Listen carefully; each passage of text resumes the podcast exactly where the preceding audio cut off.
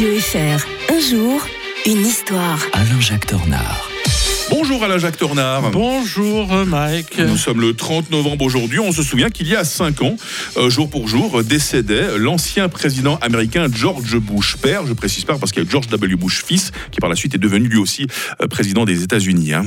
Et oui, il a dirigé le pays de mille neuf cent quatre-vingt-neuf à mille neuf cent quatre-vingt-treize. Ah oui, seulement un seul mandat parce qu'il n'a mmh, pas été. Rare, hein. euh, oui, c'est rare. Il n'a pas été euh, réélu. Euh, et il a quand même été celui qui a permis la transition entre entre la, la, guerre, la fin de la guerre froide. Bon, il a aussi lancé la première guerre du Golfe, qui ne lui a pas été vraiment, euh, lui a pas vraiment porté chance. Mais euh, il avait, il a joué dans l'histoire, même si ça n'a duré que quatre ans. Euh, vraiment, une, il a eu une grande importance. Euh, en fait, il a suivi dans la tombe sa, son épouse Barbara, avec qui il était très lié. Il était resté marié soixante-treize ans, mmh. et euh, bon, elle était morte quelques années, quelques mois auparavant. Il, avait, il en avait eu cinq enfants et dix-sept petits enfants. Euh, en fait, il était donc né dans le Massachusetts. C'est vraiment le, l'archétype même de, de l'homme issu d'une famille riche de la Nouvelle-Angleterre. Euh, il avait mis ses ambitions politiques entre parenthèses pour rejoindre l'U S Navy à dix-huit ans. Faut, faut, ah ouais. fallait, fallait, fallait vocation faire. Précoce. Voilà. Euh, et d'ailleurs, il avait même survécu à la chute de son avion qui avait été abattu en mille neuf cent quarante-quatre par les Japonais. Tout ça, ça donne quand même une, une belle, belle ouais. image. Hein. Euh, ensuite, il avait rejoint euh, la C I A avant de devenir le vice-président de Ronald Reagan, quand même. Il mmh, hein, ne faut mmh. pas l'oublier.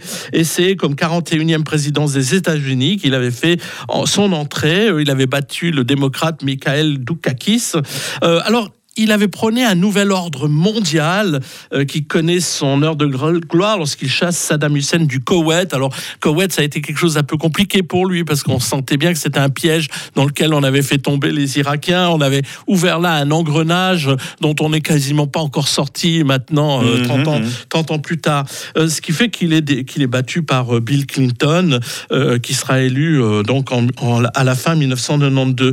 Et comme vous le rappelez, son fils, euh, George W. Bush, w. Bush.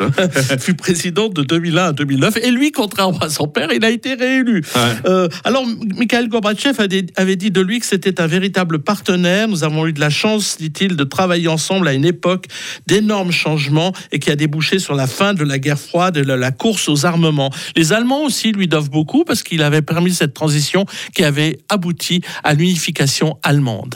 Et demain, c'est au cinéma que vous nous emmènerez, Alain-Jacques Tornare, sur, sur fond historique, évidemment. Euh, certains sont peut-être déjà allés le voir. Il y a Napoléon, le film qui retrace l'ascension à la déchéance de l'empereur français, qui est actuellement dans nos salles. Est-ce qu'il y a une véracité historique dans ce film ? Plus généralement, est-ce que vous recommandez d'aller le voir ? eh ben, On en sort un peu plus demain avec vous, Alain-Jacques Tornare. Très belle journée. Bonne journée à tous. sept heures vingt-cinq sur Radio.